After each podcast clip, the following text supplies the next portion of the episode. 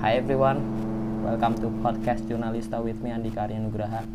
And gue di sini bakal nyampein sebuah peristiwa yang lagi hangat banget nih sekitaran kita. Tentunya di fakultas kita sendiri, Fakultas Sastra Budaya dan Komunikasi.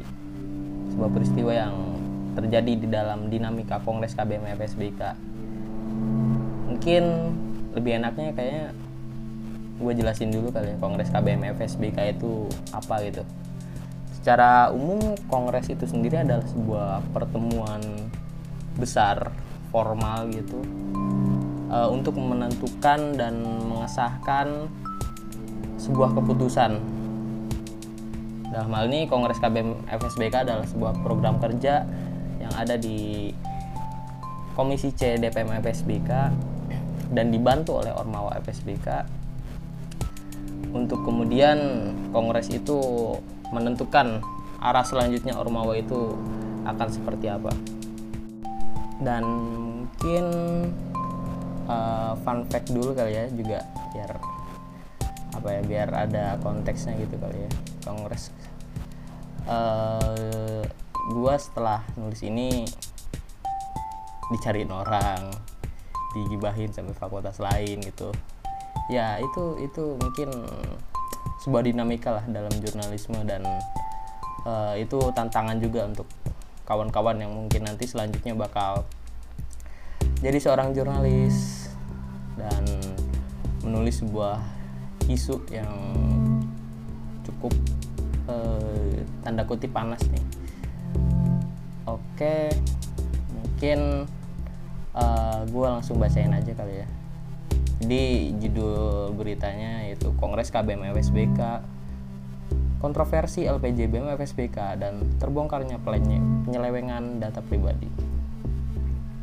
Reporter gue sendiri, Yogyakarta. Laporan pertanggungjawaban Badan Eksekutif Mahasiswa Fakultas Sastra Budaya dan Komunikasi atau BEM FSBK yang ditulis sebanyak 228 lembar menuai banyak kontroversi dari audiens peserta sidang yang dimulai pada 3 Juni 2022. Saking banyaknya kontroversi yang terjadi, LPJ BEM FSBK adalah LPJan yang terlama dibanding ormawa lain yang berlangsung sampai tiga hari. Salah satu kontroversi besar yang terjadi pada jalannya pleno LPJ BEM adalah terbongkarnya kasus penyelewengan identitas pribadi mahasiswa berupa KTM yang pernah menjadi polemik beberapa bulan lalu. Uh, mungkin disclaimer juga uh, kata penyelewengan dalam artianku adalah uh, terlepas itu digunakan atau tidak data pribadi itu sudah uh, dikirim oleh korban dan diniatkan oleh pelaku untuk digunakan dalam LPG itu sesuai yang dia sampaikan di dalam pernyataan dia di Kongres KBM FSBK Pleno LPJ hari ketiga. Gue lanjut baca lagi. Kongres KBM FSBK 2022 dilaksanakan selama enam hari dimulai dari Rabu 1 Juni 2022 yang merupakan proker dari Komisi C Dewan Perwakilan Mahasiswa Fakultas Sastra Budaya dan Komunikasi atau disingkat DPM FSBK LPJM BEM FSBK sendiri dilaksanakan pada sidang pleno ketiga tentang pengesahan lembar pertanggungjawaban Ormawa sefakultas Sastra Budaya dan Komunikasi di Auditorium A Kampus 3 Universitas Ahmad Dahlan. Hari pertama dibuka dengan laporan pertanggungjawaban dari BPH dan Departemen Agama sekaligus. Walaupun berjalan cukup lancar dinamika laporan pertanggungjawaban tersebut namun menurut koordinator Komisi C DPM Universitas Ahmad Dahlan, Aldi Avianto dari Fakultas Hukum, menurutnya jalan sidang jalannya sidang LPJan yang digabung tersebut dinilai oleh dia kurang etis. Sidang pleno LPJ BEM FSBK kemudian dilanjut PSDM. Setelah itu dilanjut sosial kemasyarakatan. Pada jalannya pertanyaan mengenai proker PID atau program inovasi desa Seorang anggota dari Himako mengungkap pengalaman buruknya bekerja dengan BEM FSBK dalam proker PID. Sidang berjalan cukup uh, pilu karena luapan emosi dari beberapa anggota Hosmas Himakom tersebut.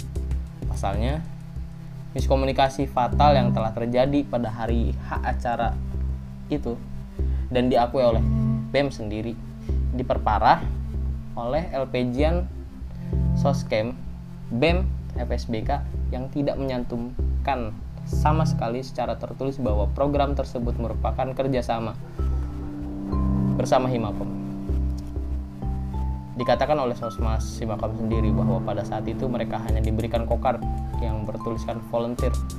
Dan acara tersebut tidak menyantumkan logo Himakom di dalamnya.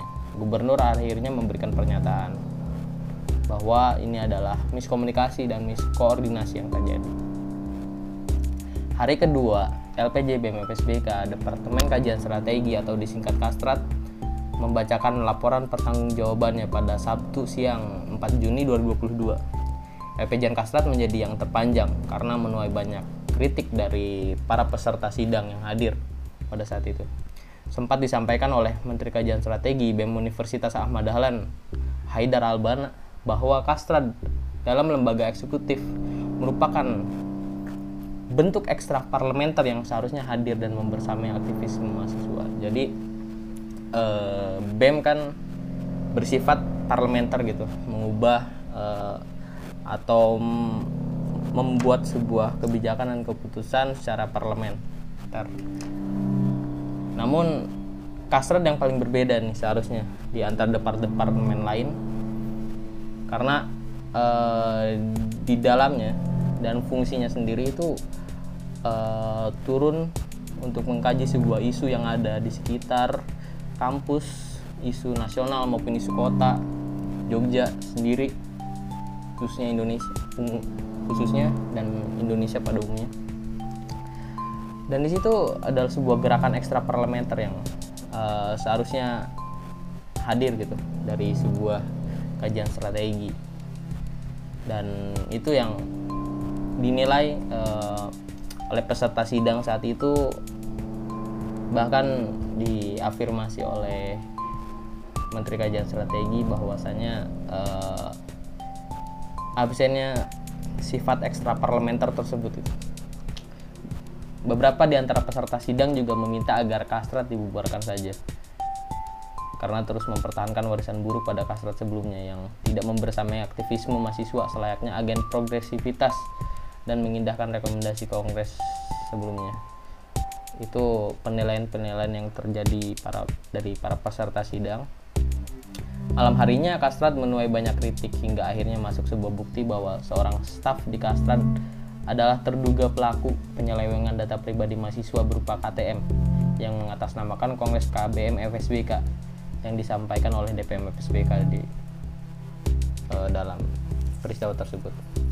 Pada proses pembuktiannya ini ketua dan wakil ketua DPM dan BEM FSBK berdialog secara tertutup di da, di ruang transit mengenai bukti tersebut yang tidak bisa ditampilkan jelas secara publik. Setelah berjalannya proses dialog tertutup tersebut, salah satu uh, dari anggota Departemen Kajian Strategi berinisial AGN mengakui dirinya jika telah meminta data pribadi berupa KTM untuk kepentingannya. Disampaikan oleh pelaku bahwa ia mengakui bahwa ia meminta dengan sadar KTM tersebut demi kepentingannya. Pernyataan pelaku berubah-ubah di awal yang mengakui KTM tersebut guna LPGan Departemen Kajian Strategi pada Proker Enhancement Day 3.0 namun disanggah oleh Ketua DPP MSBK Fitri Melianti bahwa korban tidak mengikuti kegiatan tersebut. Lalu dinyatakan lagi bahwa KTM tersebut untuk menambah jumlah peserta yang ada di yang ada pada LPG. Nah, jadi maksud penyelewengan tuh uh, niat niat yang disampaikan dan dinyatakan oleh pelaku terlepas KTM itu digunakan atau tidak itu uh, definisi penyelewengan yang uh, ditulis di sini jadi uh, batasan-batasan definisi penyelewengan yang ada di dalam berita ini demikian hal tersebut hal tersebut cukup membuat audiens peserta sidang bertanya-tanya. Beberapa di antaranya terus meminta kejujuran atas alasan di balik hal tersebut. Salah satu audiens sidang mengatakan sekalipun kamu gagal menjelaskan tupoksi kastrat juga telah menodai lembaga dan FSBK itu sendiri. Seenggaknya di akhir periode kamu bisa jujur atas dirimu beberapa masih mempertanyakan juga kebenaran di balik kejadian ilegal tersebut. Forum sidang hingga mengajukan permintaan untuk pelaku membuat klarifikasi berupa video mengenai hal tersebut. Namun pihak BEM FSBK hanya menyetujui bahwa akan meminta maaf secara kelembagaan melalui press release dan gubernur menyampaikan itu merupakan miskomunikasi yang terjadi. Uh, dan ini tambahan mungkin untuk berita ini uh, di tanggal tanggal 22 Juni kemarin uh, BEM FSBK telah membuat sebuah press, press release mengenai hal tersebut. Uh, itu kan ada di bagian paragraf terakhir saya. Uh, dan itu jadi update untuk uh, berita ya. Ini. Uh, mungkin itu saja sih dari saya yang bisa aku sampaikan. Uh, terima kasih udah mendengarkan podcast saya. Dan dan jangan lupa untuk terus mengikuti podcast jurnalista. Eh, assalamualaikum warahmatullahi wabarakatuh Música